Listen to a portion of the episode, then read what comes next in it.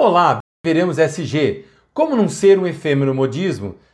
Sabemos que SG é a tradução literal do aquilo que é ambiental, social e governança para uma empresa. Mas antes, vamos olhar o histórico, porque é difícil entender o futuro se nós não reconhecermos o presente e estudarmos o passado. Vamos primeiro pensar na informação mais cara, ou seja, desde 2004, quando a ONU usou pela primeira vez o termo ESG, a ONU reuniu grandes fundos de investimentos multinacionais para dizer para eles: invistam em empresas que têm o menor risco ambiental, social e governança. Foi para isso que foi constituído o ESG. Mitigasse o risco desses fundos de investimentos em aplicar em empresas que não tivesse um objetivo maior de beneficiar o mundo. Ou seja, cada empresa fazendo o seu ESG, todos nós ganharíamos. É bom a gente dar uma olhada também que John Acton, na década de 90, esse escritor tem mais de 20 livros, ele já descrevia os pilares social, econômico e ambiental, que aqui se chama Triple Bottom Line. Ele diz, ele é o pai do ESG, é reconhecido no mundo todo como pai. E ele diz, o ESG está ganhando uma amplitude muito maior do que a original, que era apenas mitigar o risco dos fundos de investimentos multinacionais para implicar em empresas de mercado aberto.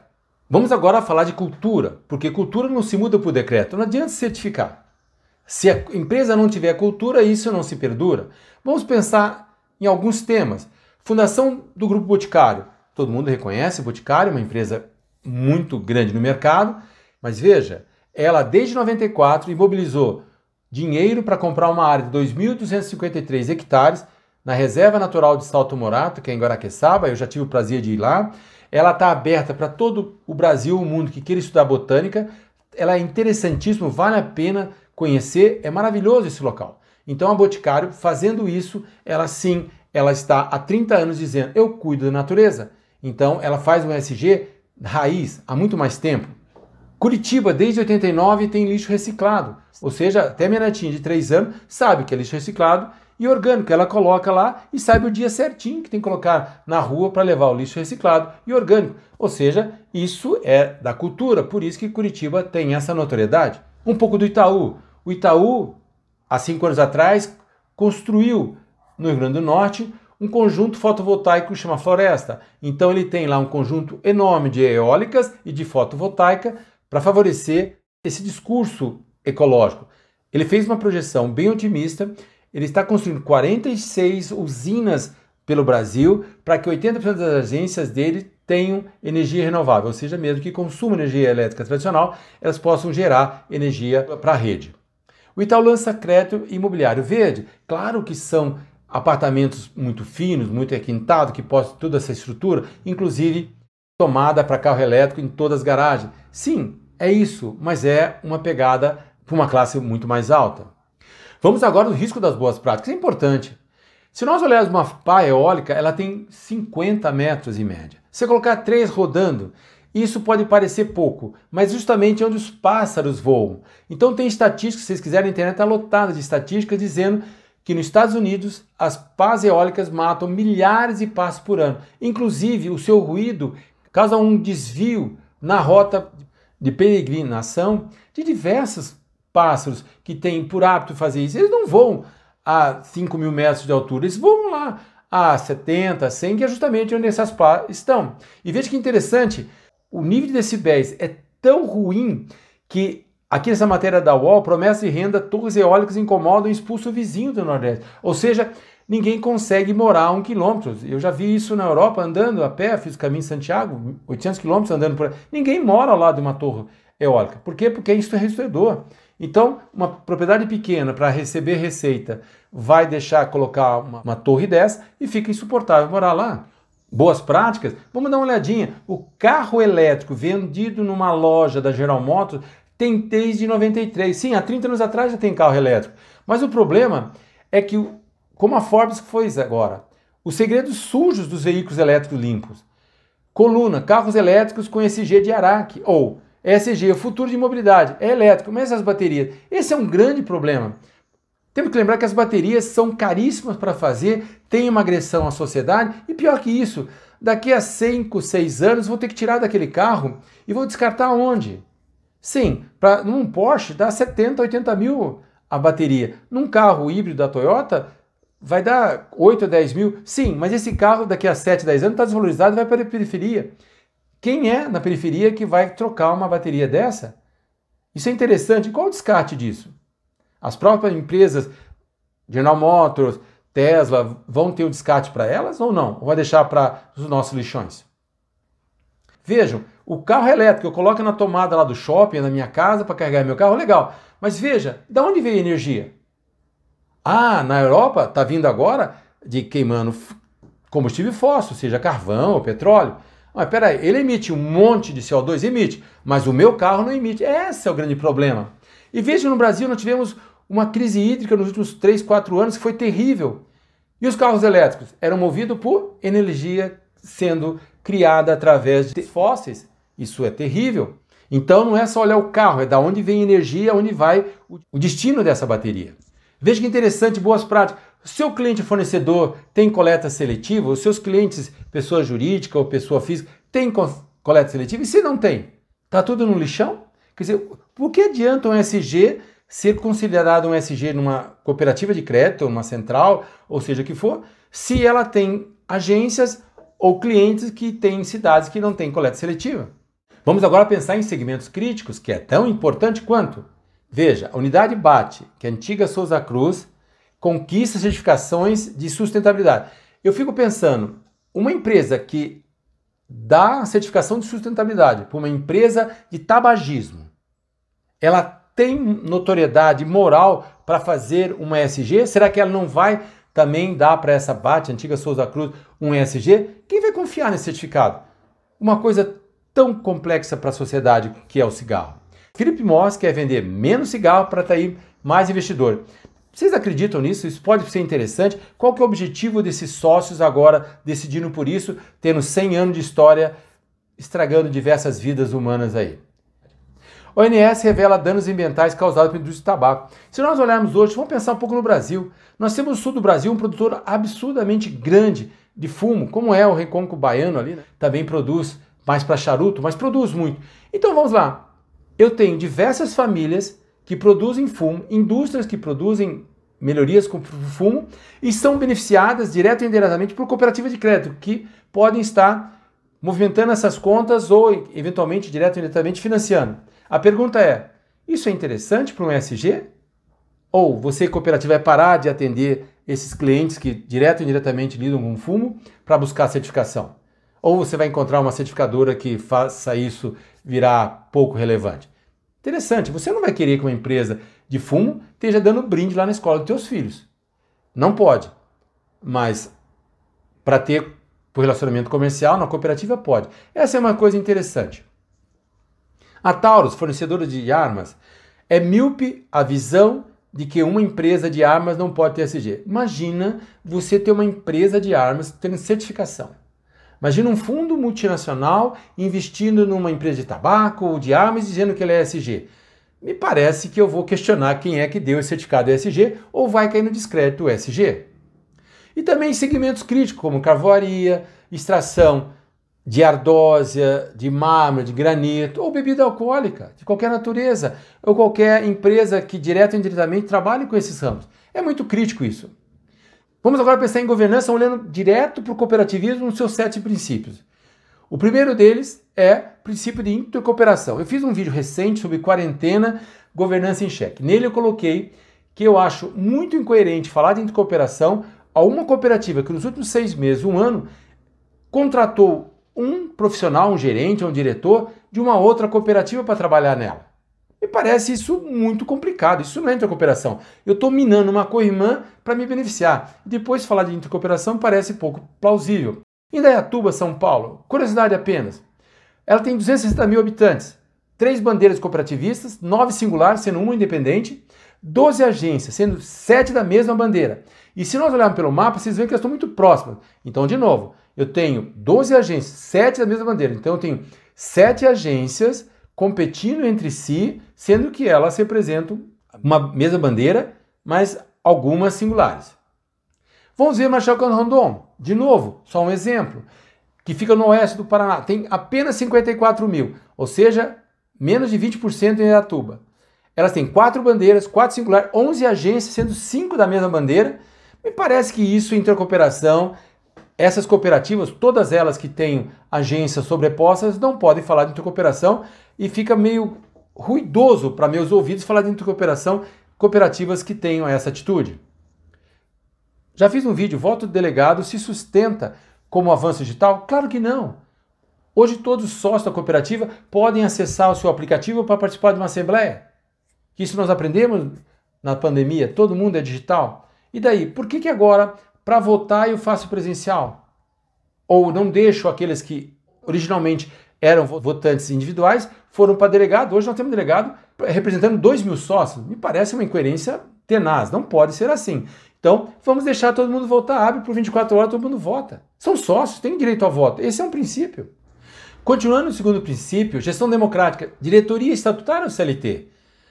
É claro para mim, como já defendi nesse vídeo, que já tínhamos informações muito antes da lei complementar que foi divulgada esses dias pelo Banco Central, nós sabemos que não deveria ter CLT. A pergunta é: essas cooperativas poderiam continuar como CLT e reivindicar ou falar de ESG? Vamos agora ao terceiro princípio, participação econômica dos membros. Nesse vídeo, principalidade, uma necessária etapa da universidade, eu levantei com meus clientes o nível de sócio que só tem movimento na sua cooperativa não passa de 4%. Os outros 96 têm conta em mais 5, 6 bancos.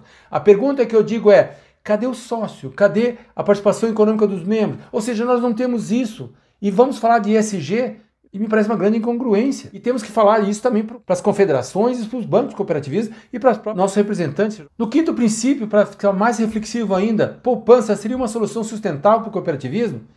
É claro que não, nesse vídeo já coloquei. Veja, se nós olharmos o IPCA frente à poupança, a inflação sobre a poupança, em 47% do prazo acumulado em 12 meses, a poupança perdeu para a inflação. Isso é educação financeira? Me parece uma incongruência atroz.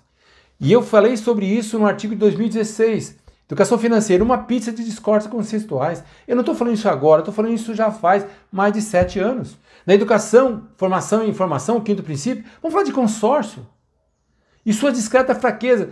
Olhando para esse vídeo, fica difícil nós, mais para frente, reivindicarmos ESG se nós estivermos captando poupança, captando consórcio e algumas outras coisas que fazemos. Me parece que nós devemos olhar nossos princípios antes de começar a falar em ESG e, quem sabe, futuramente gastar energia em certificação. Mas vamos à prática. É claro que o mercado é soberano, como eu sempre digo. Na Folha de São Paulo, empresas não sabem se estão indo mal na agenda ESG. Sim, porque ESG não tem padrão. Não, é tudo muito novo. Nesses dois últimos anos tem tudo. Vocês não vão ver mais fazer seminário de fintechs, ruptura, inovação. Tudo vai ser ESG. Virou moda. Tem MBA para ESG. Tem um seminário agora em Curitiba aqui com grandes renomes de ESG. Eu fico pensando, sim, isso é interessante, mas vamos prestar atenção, porque os nossos líderes não podem se distrair com isso. A emenda do dia a dia dele é para fazer coisas elementares naquele papel de diretor ou conselheiro. É aquilo que tem que fazer. Fez aquilo com maestria, aí pode pensar em SG. O dia a dia precisa de atenção não dá para se distrair. A maioria de pequenas empresas conhece prática sustentável, mas poucas dominam a sigla SG. Vocês imaginam como uma pequena empresa, uma microempresa, um MEI vai fazer SG? Em sã consciência, a empresa não consegue nem fazer giro. Você acha que ela vai ter renda para fazer certificação ESG? Me parece que a gente está longe daquilo que é real. Lembrar que inovação precisa gerar riqueza e sobrevivência. As pessoas só vão conseguir falar de ESG se tiver resultado acumulado. As empresas que não têm resultado acumulado não vão conseguir fazer ESG. Por quê? Porque ela não sobrevive, o dia a dia consome toda a riqueza que ela tem. Então ela tem que estar tá meio que voando em resultado para fazer ESG. Outra coisa importante, SG começa a mexer no bônus do executivo. Se nós olharmos a B3 hoje, como se fosse Febraban, mas a B3 hoje é a Bolsa de Valores do Brasil. E lá nós temos empresas que têm ações cotadas nela. Mas veja, ela diz que é interessante as empresas dar um bônus para aqueles executivos que conseguirem evoluir nas prerrogativas de SG. E a outra coisa que ela diz é a seguinte, que ela para 2023, espera que essas empresas que têm ações na B3 já tenham representantes de negros, LGBT+, nos seus conselhos, direto ou indiretamente, sendo representado, porque isso é um dos itens DSG. E aqui é interessante nessa matéria você vê que o diretor da Clabin, diretor de pessoas, ele diz: nós não vamos dar bônus para aquilo que é óbvio. E esse diretor da Clabin fala: eu não vou dar bônus para aquilo que é óbvio, como é a ética. Eu não vou dar bônus para meus diretores porque são éticos, é óbvio. A Clabin, então, uma extrativista forte, ela tem cuidado com isso há anos, porque ela sabe que isso é relevante para o modelo de negócio dela. Ainda sobre o mercado, na Carta Capital tem SG as práticas e contradições da Vale, Petrobras e Natura. Vejam vocês, até hoje a Vale está brigando na justiça para reduzir o valor que vai pagar para aquelas centenas de famílias que foi impactada por Mariana. E mas ela continua. A Petrobras. Vocês veem ações da Petrobras para fazer energia elétrica, eólica? Não. Os sócios não querem isso, não falam disso, ela continua queimando resíduo fóssil. E a Natura, uma empresa reconhecida de todas, que tem seus valores, mas ela agora entrou em greve dias atrás porque o sindicato, junto com os funcionários, reivindicaram melhores condições de trabalho. Ou seja, o sindicato está reivindicando algo que para o SG pode parecer até antagônico, ou seja, não deveria ter problema com o sindicato. Sabemos agora de mercado que a China passa por altos e baixos na questão de como lida com, com seus Covid lá no seu país. Mas veja, China confina a cidade do iPhone após o aumento da Covid no país e protestos em instalação da Foxconn. Trabalhadores protestam em fábrica de iPhone. Eu pergunto, quantos estão me ouvindo ou os seus clientes, os seus sócios, têm iPhone? Sim, ele é feito na China. Então você não vai comprar nada da China?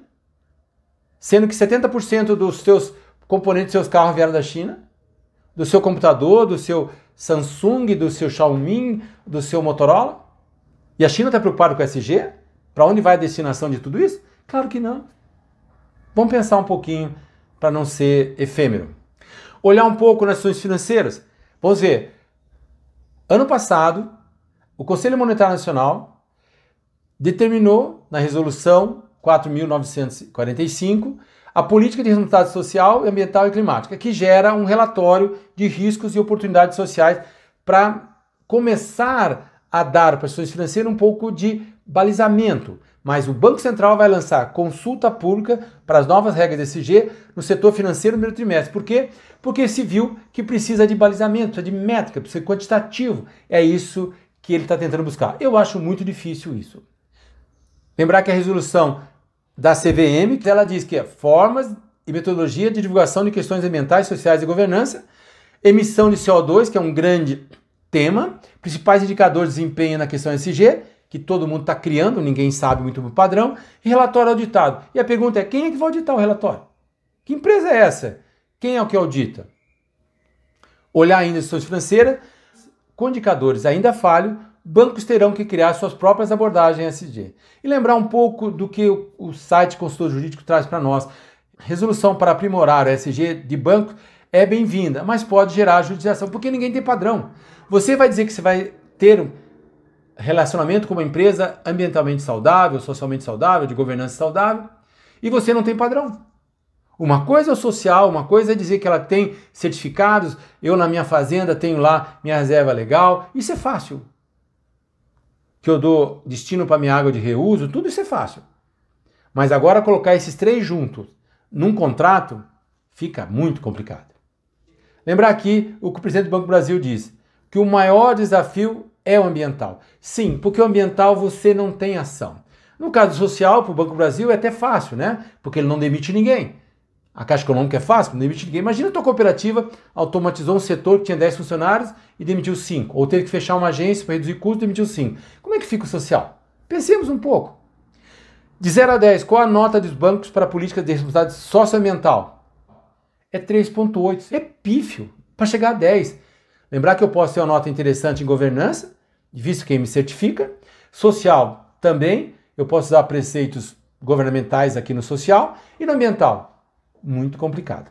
E agora, para acabar, o SG nas ações financeiras, cooperativa de crédito reconhece a importância do SG, mas menos da metade tem meta específica. Ou seja, todo mundo está à deriva no SG e vamos começar agora a buscar um monte de certificado, um monte de curso, distrair todos os nossos executivos, nossos conselheiros, confederação, banco, para falar de SG, SG, e sabemos que o grau de aderência dos nossos sócios da cooperativa é baixíssimo frente a nossas certificações de melhor empresa para trabalhar. Me parece um antagonismo exacerbado. Tem que ser bom para trabalhar, mas nosso sócio, que é o dono, tem que estar tá perfeito. Vamos fazer pesquisa e ver como é que está, se está melhorando. E vamos auditar a nossa pesquisa, porque ela tende a ser um pouco parcimoniosa. Crédito ligado a programa social será mais caro que o consignado tradicional. Vamos imaginar se você hoje, sendo um SG ou uma pessoa SG, né, que quer investir em empresa que tem esses princípios ambiental, social e governança, você colocaria dinheiro numa caixa econômica se isso era possível? Vamos pensar. A caixa econômica está fazendo um financiamento para alguém que tem um auxílio emergencial, cobrando mais caro do que o, o, o consignado tradicional, para uma pessoa que está depauperada, está na miséria absoluta, e você ganhar dinheiro com isso e colocar isso no resultado. E vem falar de social. Me parece um antagonismo muito ruim. Vamos agora pensar na tão desejada certificação. Vamos ver que em julho desse ano, depois de 10 anos de estudos, o Inmetro, uma entidade governamental, aprova o primeiro selo para medir inclusão social na empresa. 10 anos usando o selo ECOC, Escala Cidadã de Olga Colossi. Então você tem hoje um selo que tem 5 variáveis, 20 indicadores e 37 requisitos. Isso para uma perna só do ESG. Imagina para os outros. Vocês acham que uma empresa vai facilmente conseguir manter isso? É muito difícil. Entra um conceito novo aqui de greenwashing. É como se fosse lavagem verde. É como uma empresa faz um fake news, ela cria uma inverdade dizendo que ela é socialmente responsável, ou ambientalmente responsável, ou em governança também. E aí o monitor mercantil diz que SG é a versão 4.0 do greenwashing. Sim, porque o greenwashing foi criado, esse termo, pela primeira vez em 1990. Isso mesmo, há 32 anos se fala de greenwashing. Mas aí, para perguntar de Greenwash, vamos pensar normas para divulgação de SG e critérios para os seus pilares. Vimos que isso é complicadíssimo, não tem padrão, cada empresa vai fazer o seu, isso vai virar uma salada de frutos e nós vamos ter certificações das mais estapafúrdias possíveis. Veja, missão financeira e assemelhadas, como a B3, que tem ações em bolsa, literalmente tem um pouco de norma para ser seguido. Mas vamos pegar as outras empresas do Brasil.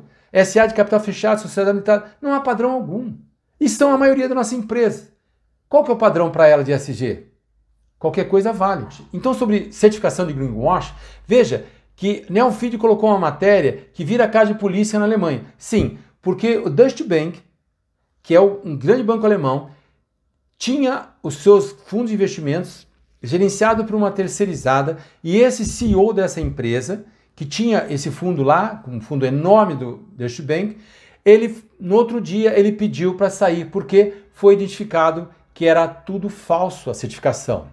Veja o Estadão diz: pesquisa aponta que fundos ESG podem não ser tão verdes quanto parecem. Veja que interessante da Cycle. 68 dos executivos norte-americanos admitem que suas empresas praticam greenwashing, ou seja, 68 do país mais desenvolvido do mundo fazem greenwashing, falam coisas que não praticam, ainda mais hoje na versão ESG. Pergunta de certificação é que notoriedade tem instituição? Por que, que ela hoje vai certificar? Ela é auditada? Quem vai auditar? Há órgãos oficial que a valida? Ou seja, ela é uma certificação ESG por quê? Porque montou uma empresa e vai certificar? Que critérios usará para escolher? Vocês acham que o cliente final vai estar preocupado se foi certificado pela maior empresa do mundo de ESG ou por uma empresa de fundo quintal? Não, todo mundo vai fazer isso. Vai virar uma festa e vai cair no descrédito. Para ir finalizando, vamos ver os macros pilares sociais, aquilo que eu considero que precisa e deve focar a nossa cooperativa de crédito, independente de SG, coisas elementares. A igualdade de gênero, seja LGBT, negro, essas coisas que estão aí, eu acho que sim, vamos trabalhar com isso, claro, de preferência dando espaço para aqueles mais capazes. CO2, emissão de carbono, é uma coisa que está pegando muito e podemos fazê-lo alguma coisa, sei lá, ter a frota do carro da, da cooperativa elétrico, com todas essas observações que eu já fiz, que pode não ser tão interessante. Economia circular, quer dizer, fazer, usar e redescartar. Como é que está isso na tua cooperativa? Cadeia de valor. Tudo que a tua cooperativa faz está minimamente atrelado a esses três princípios de SG? Importante. Então, olhando um pouco dos meus 48 de vivência prática nesse mercado, vamos ver prerrogativas ou modismo. Reengenharia e ISO. Reengenharia, a gente brincava que era reenganaria, isso na década de 80. Sustentabilidade e responsabilidade social, isso foi um jargão muito grande das empresas até então. E hoje? Será que vai, vai ser incorporado por SG ou é bom continuar separado? Resiliência e propósito. Hoje, talvez daqui para frente, vai ficar até um pouco enfadonho escutar uma pessoa falar de propósito. Disrupção e inovação. Eu acho que a inovação tem que acontecer, disrupção tem que acontecer, mas eu acho que ela não é mais meta, é matéria-prima de sobrevivência. Trago para vocês minha reflexão sucinta. O senhor mercado é soberano. Cuidemos para que o SG, na minha cooperativa de crédito, na sua, ou na sua confederação, no seu banco, não seja mais um efêmero modismo que nossos líderes vão se encantar com isso, vão esquecer do dia a dia só porque estão trabalhando no mercado hiper rentável, né? porque banco é hiper rentável, cooperativa de crédito é muito rentável. Então o resultado está crescendo, isso não quer dizer que nós somos bons, é que nós estamos trabalhando no mercado muito rentável. Espero que essa reflexão tenha sido didática, que tenha trazido para você reflexões importantes sobre SG e que você saiba ser competitivo nesse mercado, porque ele é soberano e SG é um detalhe que você pode deixar ou fazer um pouco dele, não fazer tudo agora, porque fazer tudo agora dele, a tua cooperativa pode não estar aqui daqui a três anos. O mercado é soberano, resultado é importante, não há desculpa para não resultado. Muitíssimo obrigado, fico com o bom Deus, até mais.